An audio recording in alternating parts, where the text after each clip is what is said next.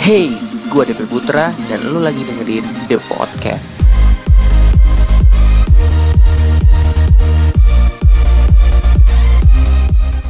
Hello The Podcaster, welcome back di The Podcast episode hari ini. Dan di The Podcast episode hari ini gue kehadiran salah satu teman lagi. Dan kali ini kita akan berbicara banyak tentang produk-produk yang teman gue sedang uh, lakukan Nah tapi sebelum masuk ke sana uh, boleh kenalan dulu deh di sini sudah ada teman gue ada Putu Fajar Aprianto Yeay, welcome Ji Halo, halo guys, yes Selamat malam semua. Selamat, woi nggak nggak ada yang tahu nih malam apa pagi. oh malam ya tergantung nanti di ini posnya. ya udah. Nah, uh, kenalan dulu deh. Nih sudah ada teman saya namanya Fajar ya. Jadi mungkin ada yang pengen kenal lebih jauh, Ji. Boleh kenalan dulu deh. Oke okay, guys, uh, nama gue Fajar uh, Soplo sih, Ais. Fajar uh, profesi, eh? profesi pengasuh uh, anak orang. Gitu. guru guru. Oke, okay. orang guru ya. Nah, uh, nah jadi sebenarnya gue tertarik kenapa hari ini ngajak Fajar dengan podcast karena uh, satu hal yang menarik dari seorang Fajar yang gue tahu adalah Fajar ini orang yang selalu punya ide kreatif. Jadi ini orang benar-benar nggak pernah kehabisan ide, ini orang nggak pernah kehabisan akal untuk melakukan sesuatu dan menciptakan sesuatu. Dan biasanya hasilnya tuh nggak main-main. Makanya gue aja nih orang buat uh, ngepodcast biar kita bisa sharing-sharing lah. Ya jadi uh, yang pertama kita mau bahas dulu tentang profesi. Jadi seorang Fajar nih kan sebenarnya tadi dibilang profesinya adalah uh, men menjaga titipan anak orang gitu ya. Ya ya ya.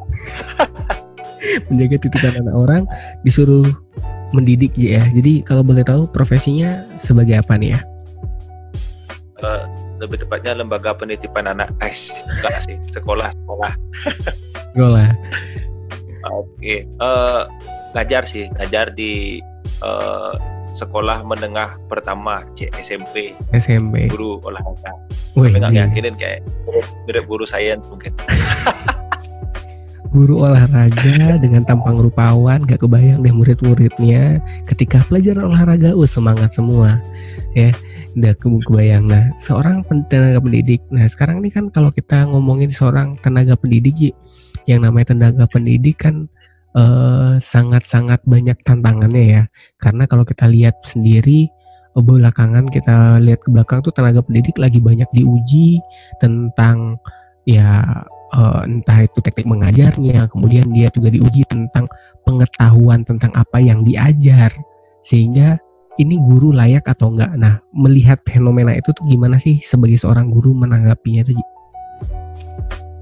uh, kembali ke improvisasi aja sih yang penting kita nggak uh, nggak buntu gitu modalnya gini kalau kita senang sama pekerjaan kita otomatis improve kita banyak hmm. walaupun kita nggak bisa ngikutin uh, teknis yang diberlakukan tapi gimana tek, uh, kita menciptakan teknis sendiri yang tidak keluar dari statement seorang guru tersebut yang penting kita kegiatan belajar dan mengajar kita tersampaikan ke siswa gitu aja sih. Yang penting dibawa have fun aja. Kalau kita terlalu oh, kalau kita terlalu ribet dengan sistem, kita ribet sendiri, anak-anak nggak kita uh, nyaman, ya? urus, ya? oh nggak nyaman. Kasihan juga mereka kan. Nah, terus kan belakangan itu juga pernah ada kasus case-case di mana guru itu uh, seperti didiskriminasikan, bukan diskriminasi ya, bilangnya gimana ya? Jadi guru itu uh, dianggap oleh orang tua adalah seorang yang sudah uh, harus membuat anaknya tuh pintar. Nah itu terhadap uh, perspektif orang tua yang seperti itu tuh komentarnya Fajar gimana tuh? Kalau kita ketemu murid, nggak semuanya pintar ya. Hmm. Sama juga kalau kita ketemu guru, nggak semua guru bisa buat uh, muridnya nyaman.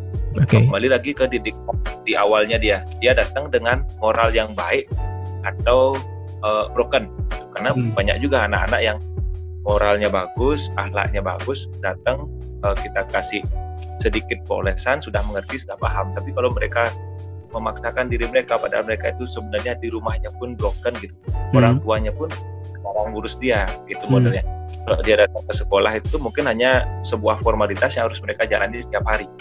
Jadi se sebisa kita, sepandainya kita ngatur dia, kalau dia tidak nyaman, susah juga. Jadi kalau ditekankan guru harus buat anaknya pinter, eh, kayaknya agak berat sebelah. Tapi kita tuh harus berpikir, orang tua harus berpikir, anak saya siap tidak untuk dididik seperti itu? Atau saya sudah siapkah melepas anak saya ke sekolah? Mungkin seperti itu sih. Nah, ini mungkin juga perlu edukasi juga ya ketika uh, proses pendaftaran dan lain sebagainya. Mungkin itu juga perlu hal harus disampaikan ya karena yang namanya sekolah hanya sebuah media. Betul kan? Jadi sebuah sekolah hanya sebuah media untuk anak tersebut belajar yang di mana dia sudah mendapatkan pendidikan karakter dari rumahnya, tinggal di sekolah ya, dia ya. Tempa lagi, bener ya?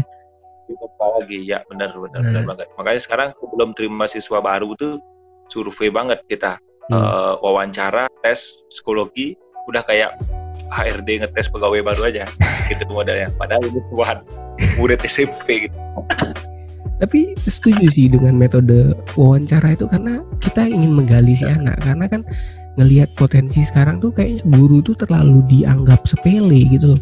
Jadi kayak kasus belakangan waktu kita lihat mungkin ada beberapa video-video yang viral saking uh, apa namanya ya mungkin karena tidak ada proses seleksi yang baik si anak ini jadi memiliki akhlak yang tidak baik kemudian ya, ya. mendiskriminasi gurunya bahkan sampai melakukan hal-hal yang kurang baik ya, nah, ya. itu kan kita kita kurang ajar lah, kurang ajar. betul ya nah.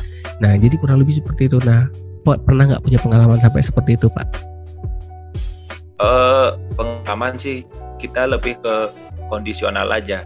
Hmm. kalau kita bisa ngelihat uh, background anaknya kita bisa maklumin. Tapi hmm. itu kembali lagi adalah bagian dari ekspresi mereka. Nakal-nakal yang wajar ribut usil gangguin temen itu masih kita bisa toleransi lah. Tapi kalau karena ada seperti itu waktu masih kecil ya? Ya kurang lebih. Yang penting gak kriminal aja. Oke. Okay. ya kalau udah kriminal sama uh, yang lebih lagi mungkin kita guru angkat tangan. Mungkin kita akan kembalikan ke orang tua. Ya poinnya pada dasarnya intinya uh, sekolah hanya media sebagai pembentuk karakter. Intinya anak itu datangnya dari orang tua dan endingnya kita bisa membentuk ilmu mereka kita bisa membentuk karakter mereka tapi kalau mereka tidak mau diarahkan ya kita kembalikan lagi ke orang tua ya.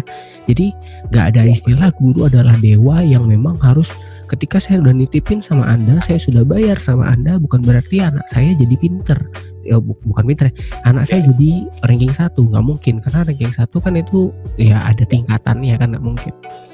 Nah kalau kita ngomong tentang yang namanya kondisi saat ini nih yang namanya uh, apa sih? Sekolah zaman sekarang di mana tahun 2020 ini merupakan salah satu konsep sekolah yang unik. Karena mungkin di luar sana sudah terbiasa menggunakan teknik-teknik yang kita gunakan saat ini di 2020 di mana sudah ada serangan dari uh, tenis ya. Di mana ada pandemi pandemi COVID-19 ini sehingga konsep belajar itu jadi harus bergeser sejenak. Nah, kira-kira sebagai ya. seorang guru olahraga ini gimana nih? Karena uh, yang namanya olahraga ini kan identik dengan praktek. Sedangkan ya. de dengan COVID-19 ini Anda diwajibkan untuk membuat uh. yang namanya konten digital yang bisa mengedukasi murid. Nah, itu punya tantangan tersendiri dong pastinya untuk seorang guru olahraga banget. Jadi kalau kita dibandingkan sama guru san guru uh, sa yang notabene mereka bisa memberikan tugas uh, dalam bentuk tulisan atau quiz gitu. sedangkan kita hampir 80% kalau pelajaran olahraga penjaskes sih bilangnya hmm. olahraga kan praktek. Kita ketemu praktek teorinya hanya 20% aja. Lebihnya praktek. Dan memang benar sih agak sulit kita mengarahkan mereka kalau mereka uh, harus praktek. Contohnya gini, uh, Google Classroom uh, ada Zoom, ada yang lainnya kode daring yang bisa mereka lakukan guru-guru yang lain. Sedangkan guru olahraga harus melihat mereka praktek. Kalau misalkan praktek di Zoom kayak gini kan rame gitu Hmm. nggak kebayang dong kalau mereka harus pemanasan terus main basket main bola nggak kebayang banget kalau metode lisan quiz ah tak kasih. Jadi sekarang itu tinggal praktek kemarin tak akalin caranya mereka itu harus melakukan gerakan pemanasan statis dan dinamis di rumah. Itu harus direcord. Sekarang saya ngampu 8 sorry 10 kelas. Nah 10 Oke. kelas itu mu- muridnya ada sekitar 35an orang. Jadi 35 kali 10, 350 video yang sudah ke save di handphone saya yang harus saya nilai itu akan jadi bukti fisik nanti kalau sekolah sudah normal jadi nggak bisa dihapus Oke. lumayan juga makan Malah cenderung jadi ini ya, eh, ya tapi Dari- itulah tuntutan, tuntutan pekerjaan ya. Benar. Nah, kan kalau kita ngomong tentang oke lah, tadi kita ngomong tentang pekerjaan nih. Seorang Fajar, Putu Fajar Aprianto ini adalah seorang guru penjaskes yang Ya. bertugas di sekolah menengah pertama di mana dia bertugas untuk mendidik seorang murid ya khususnya dalam hal bidang olahraga. Apalagi kalau kalau lihat di sosial medianya Fajar ini eh, ini adalah seorang sosok guru yang sangat dicintai sama murid. Dan kalau kita lihat lagi amin amin amin. prestasinya tuh banyak nih. Seorang Putu Fajar Aprianto ini prestasinya banyak. Bahkan eh, beberapa waktu lalu kalau saya nggak lihat pernah membawa satu tim basket untuk jadi juara basket ya kalau nggak salah ya. Saya saya coba dukung aja pak. Itu ada temen yang latih tapi kan berkat dukungan anda pak. Kebenaran tuh anak wali eh, sebagian besar jadi tim intinya jadi harus support gitu. Oke. Ya tapi setidaknya kalau tidak ada dukungan dari guru yang bagus ya nggak mungkin jadi dong. Ya saya juga punya guru yang pinter main belum tentu bisa memberikan support yang bagus sehingga hasilnya bagus maksimal. Nah tapi kalau kita lihat nih kan kondisi di rumah tadi kita udah bahas kalau di sekolah ini mendidik. Kemudian kalau di rumah ya sebagai seorang guru penjaskes itu berat juga nih ada sekian ratus video yang harus di save dan lain sebagainya. Nah otomatis kalau kita bilang seorang guru yang memang notabene adalah seorang yang harus incas di sekolah, sekarang incas di rumah, otomatis eh, seorang guru ini memiliki waktu yang sangat luang. Bener nggak sih? ya kondisional sih Kondisional. Dan yang saya paling seneng dari seorang Putu Fajar Aprianto adalah ini orang kreatif. Dan orang ini benar-benar memanfaatkan fasilitas dan momen yang ada dan hasilnya tuh ada gitu loh. Dan kalau kemarin sempet eh, kalau kita lihat nih buat buat kalian yang dengar podcast ya mungkin kalian pernah di follow sama Duo Kitchen. Nah ini nih salah satu ownernya dari Duo Kitchen mereka adalah Duo eh, Duo, Duo Kitchen bener ya? bro kitchen bro kitchen Bro Kitchen, Bro Bro. Kitchen. Oh. ya bro. Nah, Bro Kitchen ini ini ownernya Pak Fajar ini ownernya. Nah, itu awal kepikirannya gimana? Kok bisa seorang se- guru penjaskes bisa punya usaha Bro Kitchen? Kitchen itu dapur loh, Pak, bukan bola basket, Ah. bukan bola voli.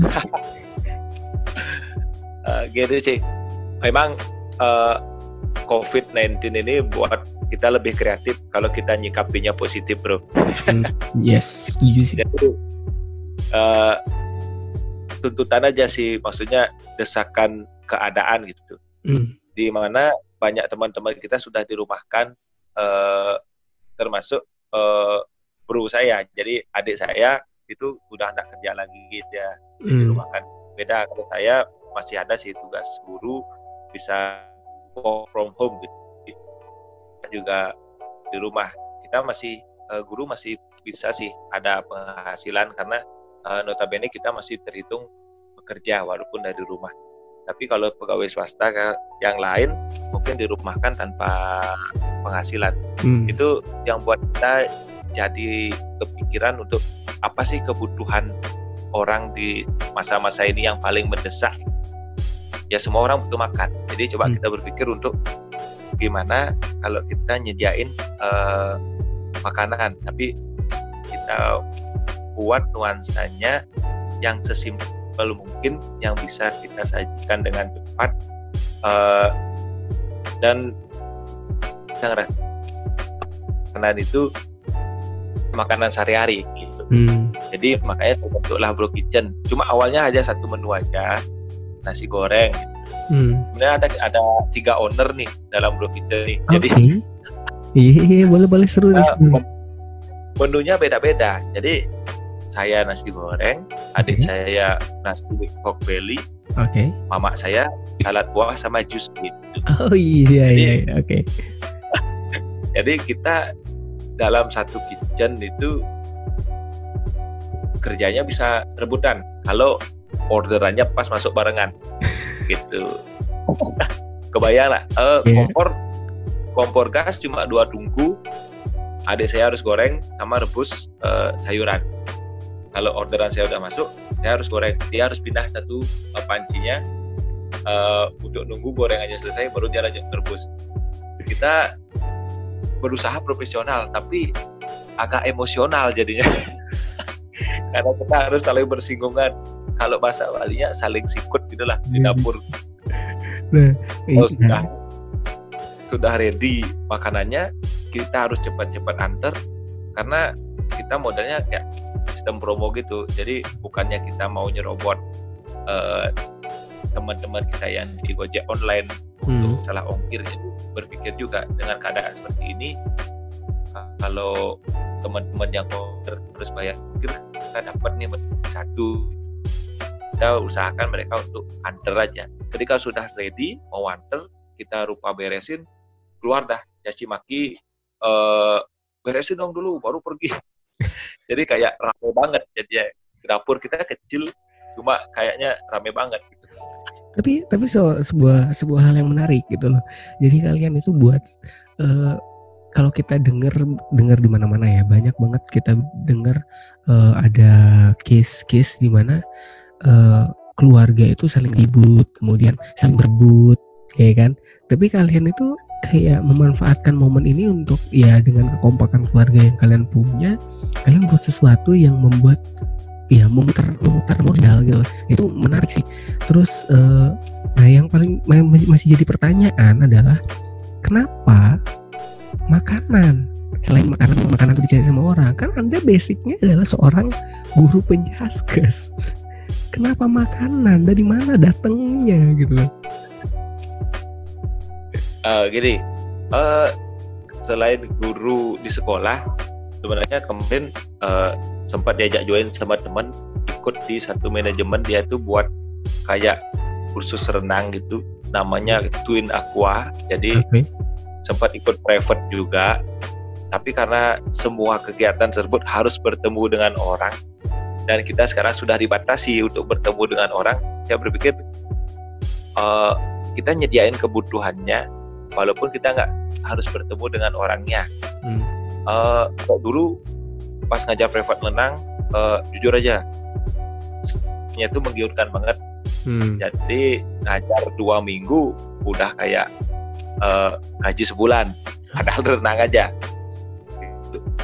Tapi keadaan seperti ini, wah, dah baru ngerasain tuh dua bulan, dua bulan perjalanan ngajar renang sudah di-cut sama COVID-19 berpikir nih eh, apa yang harus saya lakukan kalau misalkan nggak boleh ketemu orang tapi tetap bisa berpenghasilan.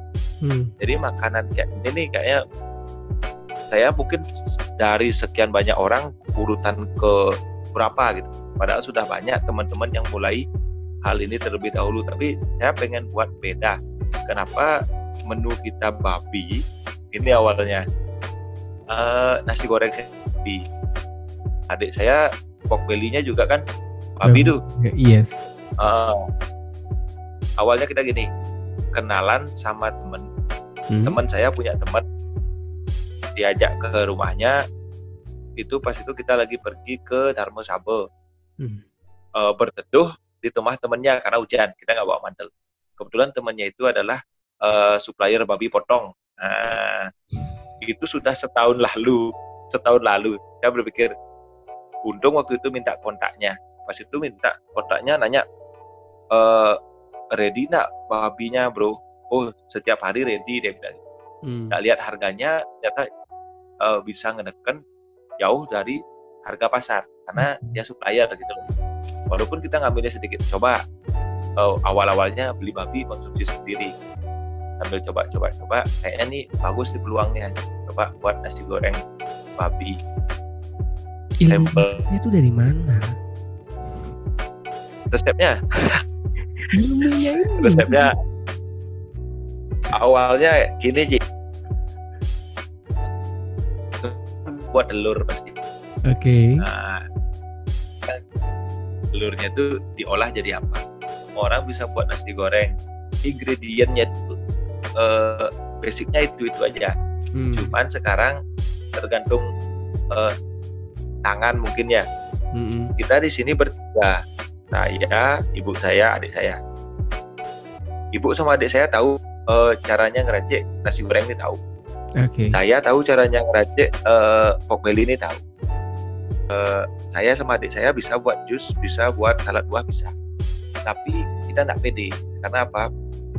Notabene satu menu sudah ada eh, kaptennya gitulah istilahnya. Oke. Jadi nggak percaya kalau yang lain buat. Jadi harus saya buat. Jadi makanya kalau pas saya nggak ada di rumah orderan itu masuk cancel. Padahal mereka sebenarnya paham cara buat gitu. Oke Mem- menghargai menghargai ini signature receive.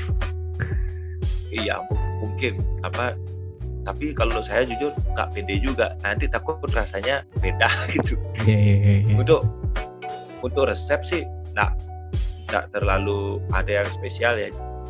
Modelnya kita pakai pakai bahan-bahan yang seadanya bawang putih bawang merah eh, untuk nasi goreng di khususnya. Kalau untuk pork belly caranya ngolah babi crispy itu di YouTube banyak Hmm, caranya. Jadi lalu ah, gitu punya bahan yang dikatakanlah eh, ilmunya luar biasa gitu nah kita semua belajar dari YouTube jadi kita nggak nggak terlalu menutup kalau orang nanya caranya gimana karena kita juga tahu dari orang hmm. gitu Menarik. Nah, ini sebuah hal yang menarik. Seorang guru penjaskes punya usaha kitchen, tapi dia nggak punya basic basic kitchen, cuma belajar dari YouTube. Berarti ini kan memang lu tuh kreatif, Pak. Anda itu kreatif. ini perlu belajar banyak sama orang ini. Jadi bener-bener ya ini adalah hal yang menarik untuk kita bahas karena saya lagi bener-bener concern sama pandemi COVID yang membuat banyak orang itu lagi apa ya, Ya, lebih, lebih banyak mengeluh dibandingkan mereka bersyukur bahwa sebenarnya mereka punya sesuatu untuk dikerjakan. Seperti Bapak Ya, contohnya seorang guru Ya, ya, ya. penjaskes yang harus ketemu fisik tapi karena eh, ketemu fisik susah ya kita buatnya video. Ya otomatis kita tinggal koreksi video masih ada spare waktu kita bisa gunakan sesuatu yang berguna. Nah ini ini eh, benar-benar eh, asik sih sebenarnya materinya. Cuman mengingat mengingat eh, kita juga dibatasi sama durasi biar nggak terlalu lewat. Jadi eh, Fajar ini bener bener-bener inspira- eh, inspiratif banget sih orangnya. Dan kalau boleh tahu nih Ji, eh, bo- bocoran sedikit. Selain anda punya eh, anda bekerja tadi sebagai seorang guru terus punya sampingan guru renang punya bro kitchen pernah narik gojek juga bukan sih? Eh, waktu itu juga keadaan sih. Waktu baru-baru kerja kan eh, honornya masih dikit tuh dapat jam. Kalau guru tuh kita berperang dengan jam. Oke. Kalau jamnya banyak kita happy. Kalau jamnya sedikit lebih banyak waktu luangnya tapi memang uh, selerinya lebih kecil. Oke. Waktu itu hanya kerjanya Senin Rabu eh, Senin Rabu Kamis Sabtu. Hmm. jadi Selasa sama Jumatnya tuh lowong. Makanya waktu itu daftar Gojek. Dan mas sampai sekarang masih aktif sih kalau mau narik-narik eh, tipis-tipis gitu. Hmm. kakak cari-cari penghasilan gitu enak. Tuh kan? Pakai tipis-tipis saja. Guru dicintain murid-muridnya. Bisa bawa prestasi punya usaha. Pantang menyerah. Aduh, paket komplit anda pak. Aduh, di mana cari orang kayak begini lagi? Nah mungkin ya ini ini adalah sebuah kisah inspiratif yang saya rasa teman-teman eh, juga harus pelajari sih. Karena eh, saya mau pengen tertarik sama sebuah quote sih tapi nanti saya bahas quote-nya di ending deh Eh, sebelum saya ending masuk ke ending mungkin eh, Fajar mau share tentang promo produknya atau mungkin mau uh, kalau ada orang yang tertarik pengen beli produk dari Bro, Ki, Bro Kitchen itu produknya apa aja, harganya berapa, bisa lihat di mana gitu. Silakan boleh dipromoin free. Oke, okay, uh, ya free. yang free free itu dah yang enak pak. Itu dia. Oke, okay, uh, Bro Kitchen kita ada Instagram sih, cuma Instagram aja sosial medianya. Itu bisa dicari uh, uh, at bro uh, titik atau bro dot kitchen. Jadi at bro dot kitchen ada di Instagram. Kita harganya murah-murah aja. Kalau seputaran uh, Apian Pasir Dalung kapal sampai ke Canggu kita bisa anterin ya jadi nggak usah uh, takut nggak ada ongkir jadi untuk menunya kita punya nasi goreng babi uh, eh, 15k aja. Kemudian kalau nasi goreng babi plus pork belly itu 20k aja. Itu kayaknya kalau cari di luar masih agak mahalan. Kita tipis-tipis saja. Terus ada paket nasi pork belly sambal mentah itu 17k, salad buah kita 12k aja, kemudian uh, ada jus alpukat juga 12k aja. Jadi total kita ada lima menu lah dari makan berat sama uh, makan untuk konsumsi serat kita. Mantap. Gitu nah, Jadi terus berarti kalau orang orang mau melakukan order ini gimana? Sistemnya PO kah atau bagaimana terus via apa nih bisanya? Oh, enggak, kalau kita awalnya sih kita mau PO, tapi kalau kita nunggu PO, ketika ada orderan masuk tapi dia nggak PO, kita berpikir juga orangnya itu pengen tapi dia rugi nggak dapat. Hmm. Kita juga berpikirnya kenapa sih kita nggak nyetok aja, padahal ada orang mau belanja. Hmm. Kita langsung aja uh, kalau mau order tinggal dicek aja. Kita bukanya untuk lunchnya uh, nanti ordernya jam 10 nanti kita antarinnya maksimal sampai jam 1 kita bisa antar untuk lunchnya kemudian untuk dinnernya kita bukanya itu sebenarnya dari jam 10 sampai jam eh sorry untuk uh, produksinya kita jam 11 sampai jam 6 sore hmm. Oke, sip. Mantap sekali Bro Kitchen ini ya, bener-bener. Aduh, sebenarnya yang mau dikulik dari seorang Fajar tuh masih banyak. Dia pernah punya usaha salad buah, dia pernah buat warung Pak Tus dengan roti bakarnya. Cuman dia karena kita di ya, waktu, jadi ya, ya, ya bener-bener harus di apa sih namanya ya. Nah, jadi uh, tadi saya juga mau ngakhirin ini dengan sebuah quotes yang menarik tentang Fajar sih. Jadi uh, ya. banyak orang menilai bahwa dia itu nggak punya apa-apa padahal sebenarnya kekayaan terbesar itu adalah pada pengetahuan. Semakin memiliki pengetahuan semakin memiliki kreativitas yang tinggi sebenarnya di sekitar kita itu banyak ada sesuatu yang bisa kita kerjakan. Jadi kalau istilah orang menjadi tua itu pasti menjadi dewasa itu pilihan. Nah itu kalian kalau pengen yeah. jadi dewasa mau ngambil kerjaan Eh, nggak uh, ada yang namanya tiba-tiba langsung duduk di posisi atas. Semua harus mulai dari bawah. Dan kita berdoa aja buat siapa aja yang dengar the podcast hari ini bisa meniru. Mungkin nih ada hal yang menarik. Kita lihat aja Fajar 10 tahun ke depan jadi apa gitu. Siapa tuh jadi owner.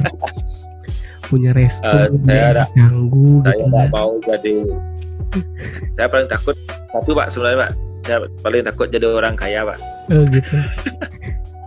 Tapi kalau punya nggak takut kalau pak, orang kalau orang kaya itu nggak nggak duyuh gitu. Intinya dia sudah tinggal menikmati aja. Tapi puji Tuhan saya dikasih kesempatan untuk terus berusaha. Jadi saya selalu menikmati yang namanya usaha bukan menikmati hasil usaha ya. gitu mungkin beda menarik, menarik. sama mindset orang menarik menarik menarik jadi selama masih dapat kesempatan untuk berusaha maksimalkan waktu sampai nanti waktu ya. sudah selesai menikmati ya. Oke, sip.